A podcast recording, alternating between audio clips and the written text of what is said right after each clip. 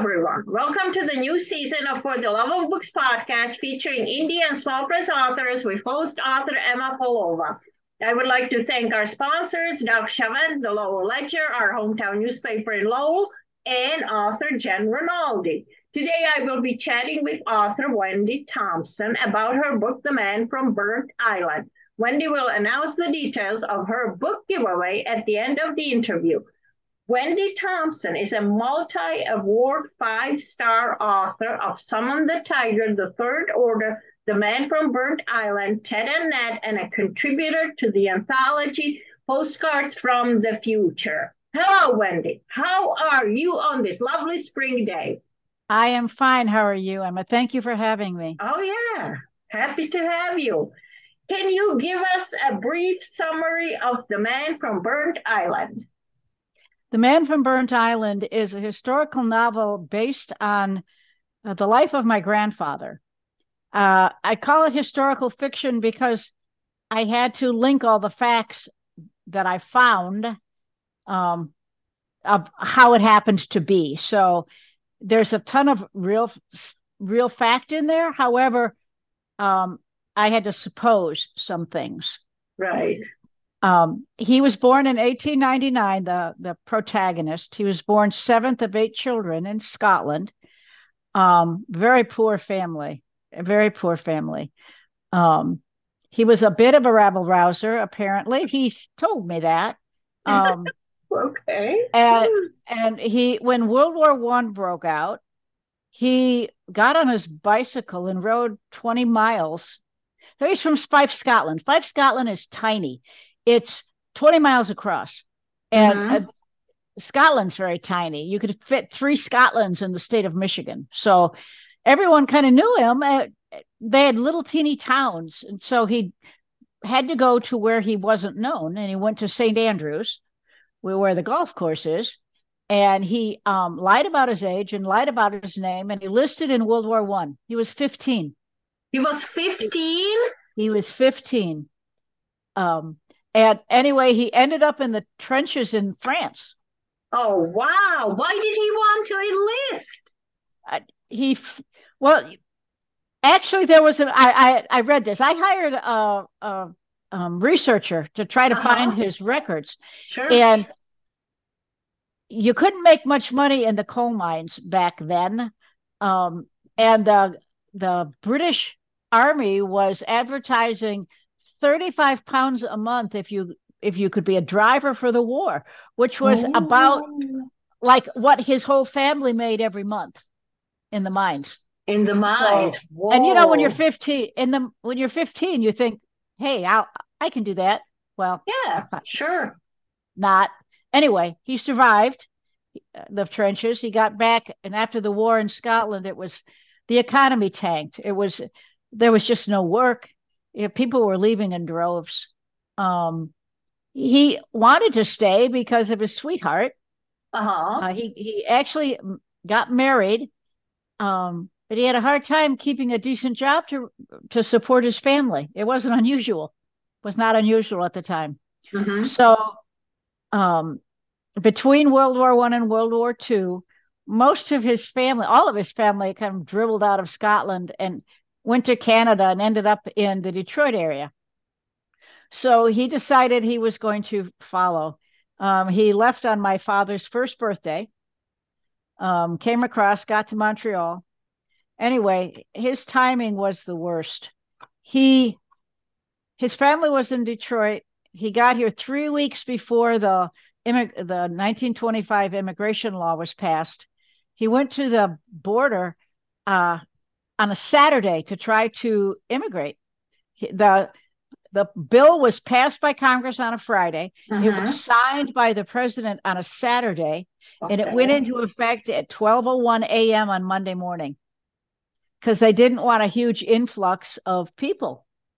Well, he, that Saturday he went to the border. He went to the Windsor border and applied to immigrate and it didn't get to the clerk's office until after 1201 monday morning so he was debarred he could not come he could not come he could not come so when his quota number finally came up it was three weeks before the great depression hit Hmm. in October of 1929. So he was just hit with bad timing and all these events that he couldn't control. Um, during the Depression, his father died, three of his older brothers died. Um, one sister went back to Canada, a brother and a sister went back to Scotland. They couldn't make it. They couldn't Oh make it in Detroit during the Depression. Um, but he did. He did. Frank did. He fi- he made it. But the price of him making it personally and uh, with his relationships, it took a hit. You know, and it, it's very interesting. People who have read it, they either th- think it's kind of like a Horatio Alger story, or they hate the guy.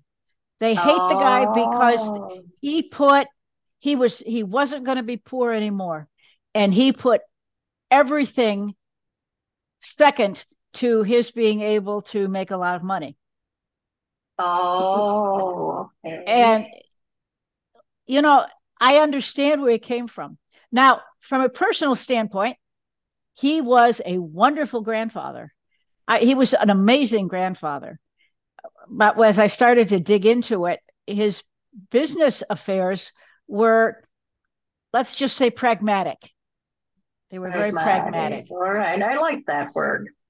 so anyway um he actually ended up owning his own company he was a hard hard worker he and he lived till he was over a hundred Oh, really? That is cool. yeah my my 37 year old son who was born in 1986 remembers this man who was born in 1899 Wow. Yeah, he must, right? Yep. Since he lived Yep. to be 100. Yep What kind of a company did he own? It was a rigging and erecting company. They were responsible for moving heavy things, Mm-hmm. um, heavy construction. Like for instance, uh, the company he was with before he had his own, he was a senior vice president. Um, they moved the Spirit of Detroit in place in front of the uh, the city of Detroit building. Um, in order to do that, he got in really deep with the Teamsters, which was ended up his downfall. Actually, um, they were a rather unsavory bunch. Unsavory bunch. Yeah. So yeah, and it, it kept on going. You know, my dad um, ended up being Jimmy Hoffa's dentist. Why? Because of my grandfather. You know, uh, yeah. Grandfather. All right, this is very interesting. So it's loaded with a lot of Detroit history. Um, Sounds like it, sure. it took me two years to do the research. It took me a lot to do the research. How long did it take you to write it? Well, I would say start to finish two years because, for instance, I'd start to write it and I what I knew, and then I have to put it aside to, to go do some research. Right. Like for instance, my father said it back in Scotland. My grandfather raced whippets. I didn't know racing whippets was a thing, so I had Mhm. to go research racing Okay. whippets, and then I had to then I had to hire this guy to find the um the 42nd Black Watch records in France. And this researcher was wonderful. He found them. So I had to research World War One. And then I had to research the, the economy in Scotland between the two world wars. Then I had to research what happened during the Depression and that whole, you know, all the laws and the quota thing. I had to research all of that. So I would write, I, I would write until I had, had to do a dead stop, and then. I'd go do my research to the next section, and then I'd write some more till I hit the next stop. Then I'd do the, you know, Yeah, right. war. Right. um anyway they built a house down in garden city. Uh it took my grandfather two years. It was my grandfather my dad and my grandfather's brother-in-law the three of them the house is still standing. I took my dad down there to to look at it you know like i don't know 70 some years later. Mhm. um hand built my dad's job was to cut cut the mortar off a reclaimed brick and to knock the nails out of reclaimed wood because they would scavenge at night to get the materials to build this house. It was during the Depression. During the Depression. So, wow. So lots of history, right? Lots of research went into this book. So the Yep. total research and writing time was two years, right? yes. The total time. Okay. Yeah. Wow. Wow, wow, wow. So what inspired this whole project? Was there like an initial spark that went off in your head? You've always been meaning to write this up, or how did it? Well, I the more I pondered it, I decided that it was I didn't even know what a remarkable story was. He wouldn't talk about it. Oh, He wouldn't talk about it. ne- He- your dad or your grandfather, they wouldn't talk My- about it My grandfather would not talk about it. at Now, all. my no, I he just wouldn't talk about it until he was 96. He wouldn't talk about it. And when he got to be in his 90s, um, something changed in him when we were growing up. He I mean, my father gave me little clues, right? Like my he said your your grandfather said Scotland had never done anything for him, right?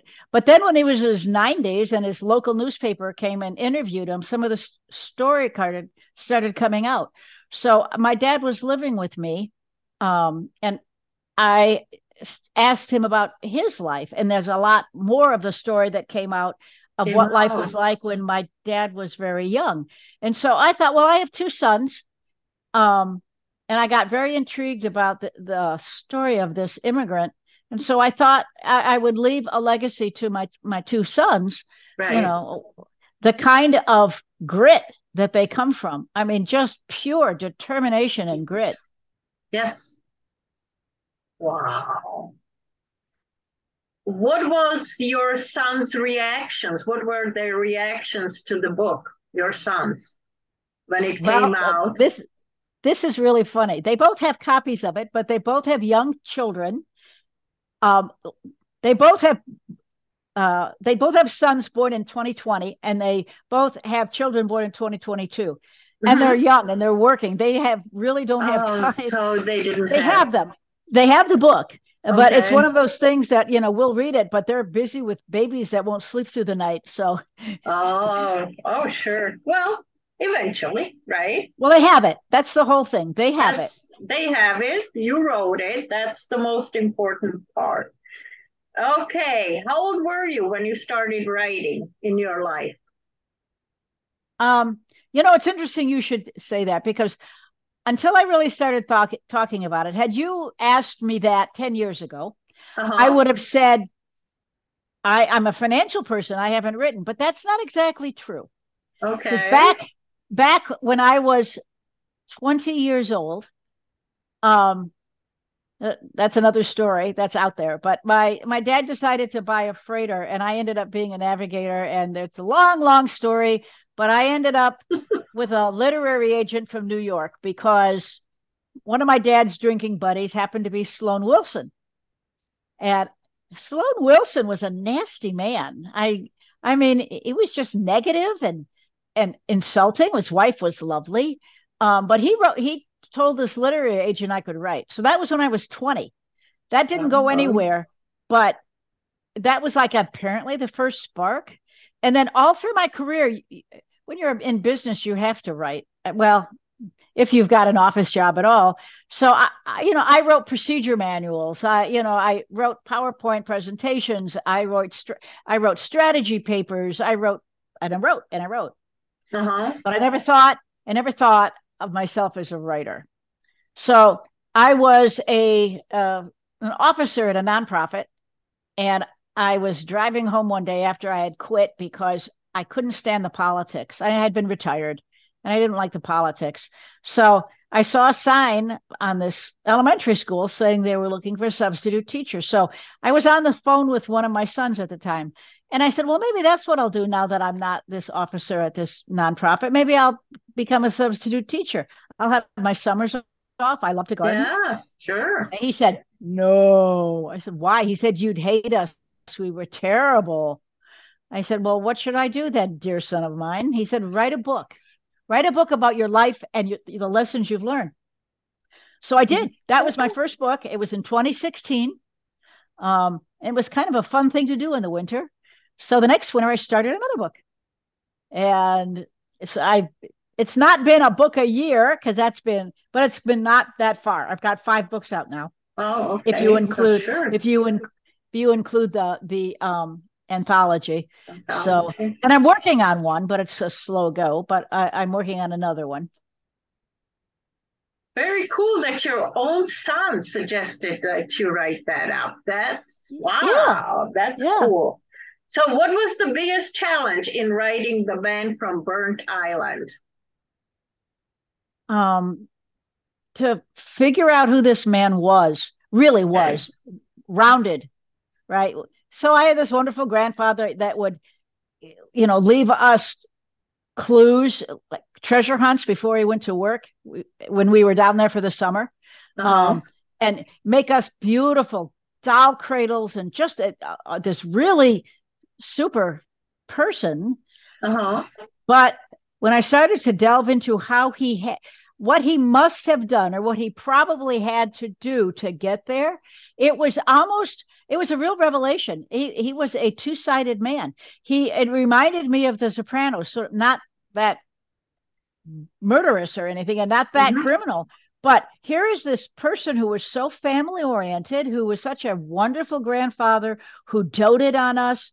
He turned around and he went into business and he did shady deals with the Teamsters, you know, and, and then he'd come back and be this wonderful doting grandfather. I remember one of the happiest times of my childhood. I would crawl up on his lap and he would rub my back. And I remember thinking, if I don't move, if I don't even breathe much, maybe he'll not stop. You know, I, I just love this guy. But to find out that he had this other side of him Mhm. um, and and digging into that and putting together that story. I mean, for instance, Emma. So I know the paperwork tells me he came October fifth, nineteen twenty nine. The Mhm. paperwork also tells me that he bought a piece of property in Garden City, uh, undeveloped, a piece of property in 1933. What immigrant who had to drop out of school when he was 12 years old Mhm. what in Detroit, which was one of the hardest hit cities during the Depression, Right. how could a man like that ever afford to buy a piece of property? Right. And so that's when I started digging about the economy. And they, ended up down at an island south of Grosse Ile. So, and he was Scottish, right? So I bet my bottom dollar he got into bootlegging, and that's how he got into the that shady element. 75% of the liquor in the United States during the Prohibition came across the Detroit River. 75% of the whole nation's liquor. From Canada? Yes, Wow. Yes. because it was legal in Canada. And the Detroit River is only a mile wide. Oh, wow. So, that must have been doable. Another author mentioned this, this bootlegging across the river between Big time. Oh, so wow. Here's the second one. Oh, it must be true then. Haven't heard much about that. Oh, it it, it is 25% of the entire volume came from the north rather than from the south. As Yep, it's came from the north. portrayed in the movies, it's a different story, right? Yep, no, That's 75%. and uh, the cops turned a blind eye and the feds would come in and i've seen pictures of the feds pouring liquor out of windows there were Mhm. speakeasies all over the place there are still in detroit there are speakeasies that people have renovated right and Right, they'll behind doors you know get have the secret knock say the right Yeah, words the kind right of word. speakeasies um bit huge huge deals there were That's just- interesting. yeah So and you there was think that's how he made his money? I can't think of any other way. Right. I But it cannot would be think of- hard to prove, right? I yeah, mean, because, you know, if he were still around, you know, I probably Uh-huh. could have asked him th- this Right. much later. right. But when you read about how bad Detroit got hit, um, all the factories closed. He was Mhm. a brand new immigrant. he was strong. He was strong like a bull. Mhm. And you know, I'm sure that he did odd jobs. Mhm. Um, and I know that he had a truck. I know that he had a truck because he would move things for people. Mhm. Um, Yeah. he was what they call a carter, but there was no other way I could figure out. Then it kind of like all fell together where he ended up living, which was this very, and then I, that's another thing I had to to research. Okay, well, so he had a house on Hickory Island, which is this little teeny island south of Grosse Ile. Okay. And you got to go through across the river to Grosse Ile, go through all of Grosse Ile, and go down to this little teeny island. And Mhm. so I went and I looked at maps in the 1930s of what was down there. Very little. I mean, it was unpopulated. It was all woods. I remember it was all woods. I went there every summer. It was all Right. woods. Right. So perfect place to bring to bring liquor across. Not right in the city, you know, a Right, little bit downriver. You could hide it in the trees. You know, who would think of looking at an in, uninhabited island? Um, it just all fell together. So I bounced it off of my sons, and they just thought that that was the most logical way. And then, have he- made the and then I know that he didn't have any trouble dealing with maybe the shadier people in town because he he did deals with the Teamsters. I remember when I was a little girl, there's all this hush hush stuff going on. Yeah. Like he was, he, he I think he d- did, I think he washed money for the Teamsters, and he was like a front man because he actually went down and bought property in Florida on behalf of the Teamsters, but in his name, um, f- for some sort of Teamster related retirement, something or other. I know that's a fact. And they set him up in a fishing business. That's a fact, but he never told anybody. We found about it, about it, you know, hush hush. So he was not a stranger to um, shady pragmatic. dealings. pragmatic business. Pragmatic business. That's very diplomatic. Well, you know, I I actually the company that moved the Spirit of Detroit. I looked it up. Detroit. It was Dearborn Machinery Movers. Dearborn Uh-huh. Machinery Movers. I found an incorporation document in Florida for Dearborn Machinery Movers. Five guys, no, four guys, and the secretary Dorothy. Um, that's another story altogether. And they that was incorporated just shortly before the Spirit of Detroit was moved, Uh-huh. and the Yeah. Teamsters moved it. So I am, I, would bet good money Mhm. that the city of Detroit and the Teamsters, there were bribes. The Teamsters had these five, four people, five guys and a girl, you know, set up a company to do the business, and that's how they owed one another. Yep. That makes sense, right? Yep, yep. What was the most gratifying part in writing all this up and researching it? Uh, a true appreciation of how easy we have it. Now, Oh my goodness, what these people went through. went through. Yeah. When my grandfather was in Scotland, I've seen those row houses that they've lived in. I've been in one. Mhm. 400 square 800 square feet 400 above four down a row house like a townhouse that you call it now you, you understand they didn't have utilities they didn't have heat they didn't have washers and dryers 10 people in an 800 square foot That's house horrible. coal coal miners and they'd come back filthy dirty from right. digging from coal right and so here's my poor great grandmother you know and eh, having to wash the clothes after dinner that she had to put on the table you know for 10 people and hang the clothes by the wood burning stove so they could maybe dry by the next Dry. morning because it's damp and cold in Scotland a lot of the time just hard hard life hard life yeah boy do we have it easy you know we, do worry about compared to that, yeah. Yeah. I, you know, in Mhm. 1960, Emma, in 1968, I went to visit my my aunt Bessie. hmm Now this is 1968, right? Okay. I went with her down into town, and it's a quaint old stone cobbled town with a greengrocer next to the grocer, next to the butcher, next to the baker. You just pick up your stuff, little store by little store. Right. Well, they didn't have a car, so we walked into town. She had her little basket in her arm, and she was all excited. She was fixing supper for she and her husband, her grown daughter, her son in law, her grandson, my grandmother, me, my mother, and my sister. To feed all of us, she splurged and bought one quarter pound of beef. One quarter pound of beef was To feed nine people. splurging. To, bu- to Oh, feed in nine people. 1968, right? in 1968. They had no phone, they had no car. They grew vegetables in the back. Um, She made a big stew and she flavored it with the beef. That's all she could do. Flavor Nice. it with the beef. That's how they live in 1968. Have you been back since 1968? Uh, Not not to Scotland. Okay. No, I've been. I, I went to England and London and stuff, but I didn't make it back up to Scotland. Okay. So what do you feel you did right in this book, in writing this book?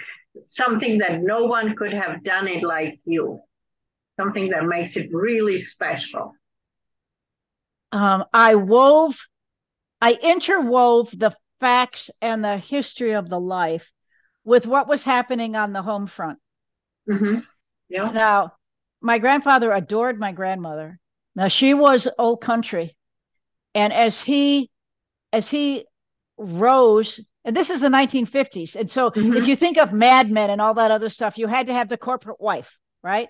The Right. corporate wife, you had to go to dinner with the corporate wife, and all the wives came, and and my grandmother was very uncomfortable with that. She was an old country girl, Right. you know, she was beautiful and she was a perfect wife. I mean, she looked gorgeous. She dressed well, pearls and little black dresses. And, um, but she didn't smoke. She didn't drink. She didn't go to country clubs. She just wanted to stay home and be a wife. And he kept on trying to drag her into this life she didn't want.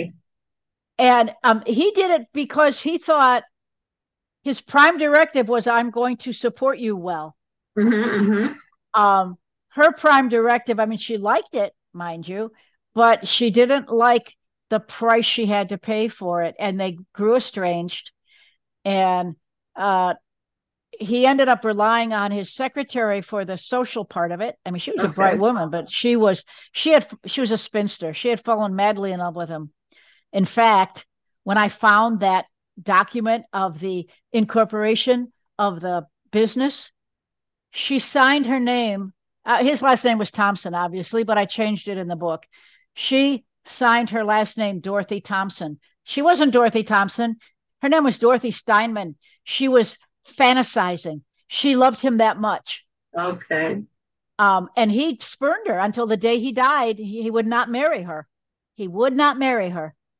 hmm Um, but to weave that that part of it, the you know the price you have to pay on a personal, you know, hopefully I did it well. I mean, I don't hate the guy. I understand what he did, and if you understand where he came from and understood that his prime directive was to support his family, you know, Right. that's not in and of itself a bad thing. Um, but for him to expect his wife just to come along and be Yeah. somebody that she wasn't, yeah. right? He uh, he he didn't give that enough attention. Not that he, I mean, he tried to help her. He really did try to help her, but when he realized that she couldn't be that front-facing socialite that he Mhm. needed when he rose the ranks, he left her home, and she was fine being left home for a while. Um, Sure. but then, Sure. but then it started to when her, she was always about her wee bairns, man, her her wee bairns, and she took such good care of us and the neighbor kids, and I mean, she was amazing. And when everyone grew up, right, and my older son was born on her birthday. She had just died three months before. Oh, wow. Um, uh, but I kept on saying because had had I gotten married earlier and had children earlier, she would have been in seventh heaven because that's what she liked to do. She that's what she that's who she was, right? And right. um, when all that left and she didn't have any of that anymore, she didn't know who, what to do with herself. Yeah. So, what is the major takeaway from the man from Burnt Island? You already mentioned that uh, we have it so good compared to them, right? And Yeah. then this insight, right, about your grandfather that you had no idea about his duplicity. What else? I think the big takeaway is for every every there's a cost and a benefit for everything. Right. And right. I I kind of laid it out there. I, there was no one's a bad guy, no one's a good guy here. Mm-hmm. But like on the back, it said he had to make some choices. Did he make the right choices? Yeah. Did he make the right choices? Because the cost to, to of what he did was to you know ruin his marriage i mean they never divorced he, he, you know what he was a man of his word he said those marriage vows and he was not going to divorce her ever he wasn't going to divorce i mean he he he moved away they didn't live together for the last 10 or 20 years but mm-hmm. he took care of her he, okay. he did not divorce her because he made a vow and that he was a man of his word you know that was one of the big things that is the most important thing you have to be a man of your word sure. Um, but then, so you know, like I said, it's pragmatic. Did he make the right choices? For him, he thought he did because of what was driving him. Um, interestingly, most of the people who don't like him are are men who value their relationships more than he did. Okay. But but they're not coming from where he was because we're talking extreme poverty and watching your whole family die and not be able to get his younger brother, Andrew, was his favorite, died in his living room. He was 25. He couldn't afford a doctor. They didn't have insurance back then. He, mm. he couldn't afford a doctor. He died in the living room. He oh, left a three month pregnant, he left a three month pregnant 21 year old widow. Oh, God. And, and my grandfather took her under his wing. My dad says he remembers going to visit her until she remarried finally. Right. Um, but so his underlying I think his underlying motivation was noble, take care of his family. Right. The way he chose to do it. Um, that was his personal I, thing, right? How he I chose. think I think he felt that was the only way he could do he it, could especially do it. when right. he saw his brothers falling over dead right and left. Right. I mean, I mean that could have that must have been horrible. It must have. I can't even imagine. Uh, okay, Wendy, would you like to read to us? We're running out of time. Okay, let me see. Read to you. One moment. I got to take these off to read because I'm nearsighted. For About three minutes or so. Yep. Okay. So the, so what I'm reading is um, they are they're in Detroit. They've moved to Detroit, and um, and the little boy, Jack, their little boy, is going to school, and and they're in Canada. They're not here yet. Okay. They're in Canada. I took Jockey to school today. They tested him. He's good with his all his numbers and letters. Say he's getting into class with the fives. Margaret looked proudly at her son. Aye, he's a clever lad. That they say.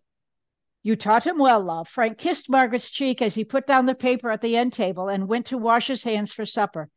Margaret set the shepherd's pie and beans on the table, sat down, and spooned out supper onto Jack's plate before filling Frank's, leaving her own plate for last. Frank sat down. Jack, would you say grace? Jack bowed his head. Thank you, Lord, for the food on the table, the clothes on our backs, and roof over our heads. Amen. As he picked up his fork, Frank said to his son, Jack, are you excited to be going to school? I hear you'll be with the fives, even though you're only four. Big for your age, though. I don't think the fives will know unless someone tells them. I'm scared, Frank looked directly at his son. You know, son, there will be many children that will be speaking Canadian English. They might not understand you well. I think it will be easier for you to speak more like I do. Suppose you can try that. Jack sat up straight and pulled his chin in a bit he did his best imitation of his father, even lowering his pitch as much as he could. Son, do you suppose you can speak like me? Margaret and Frank let out peals of laughter. Yes, Jack, just like that.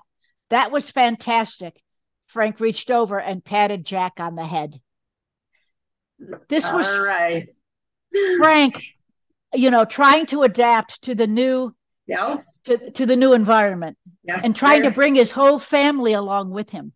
Very good. All right, Wendy, would you like to give us the details of your book giveaway? Okay, I have a book giveaway. If you go to www.quittandquinn.com, Q U I T T A N D Q U I N N.com, you will see a comments section there. Contact me. The 10th person who contacts me, I will provide them with a hard copy, hardbound, hardcover copy of The Man from Burnt Island. Number 10 wins. Number 10. All right. Can you repeat the website again? Really quickly.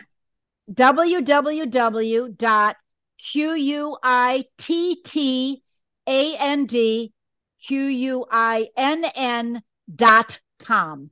Excellent. Now, really quick, you, parting shots from you. What would you like to leave our listeners with?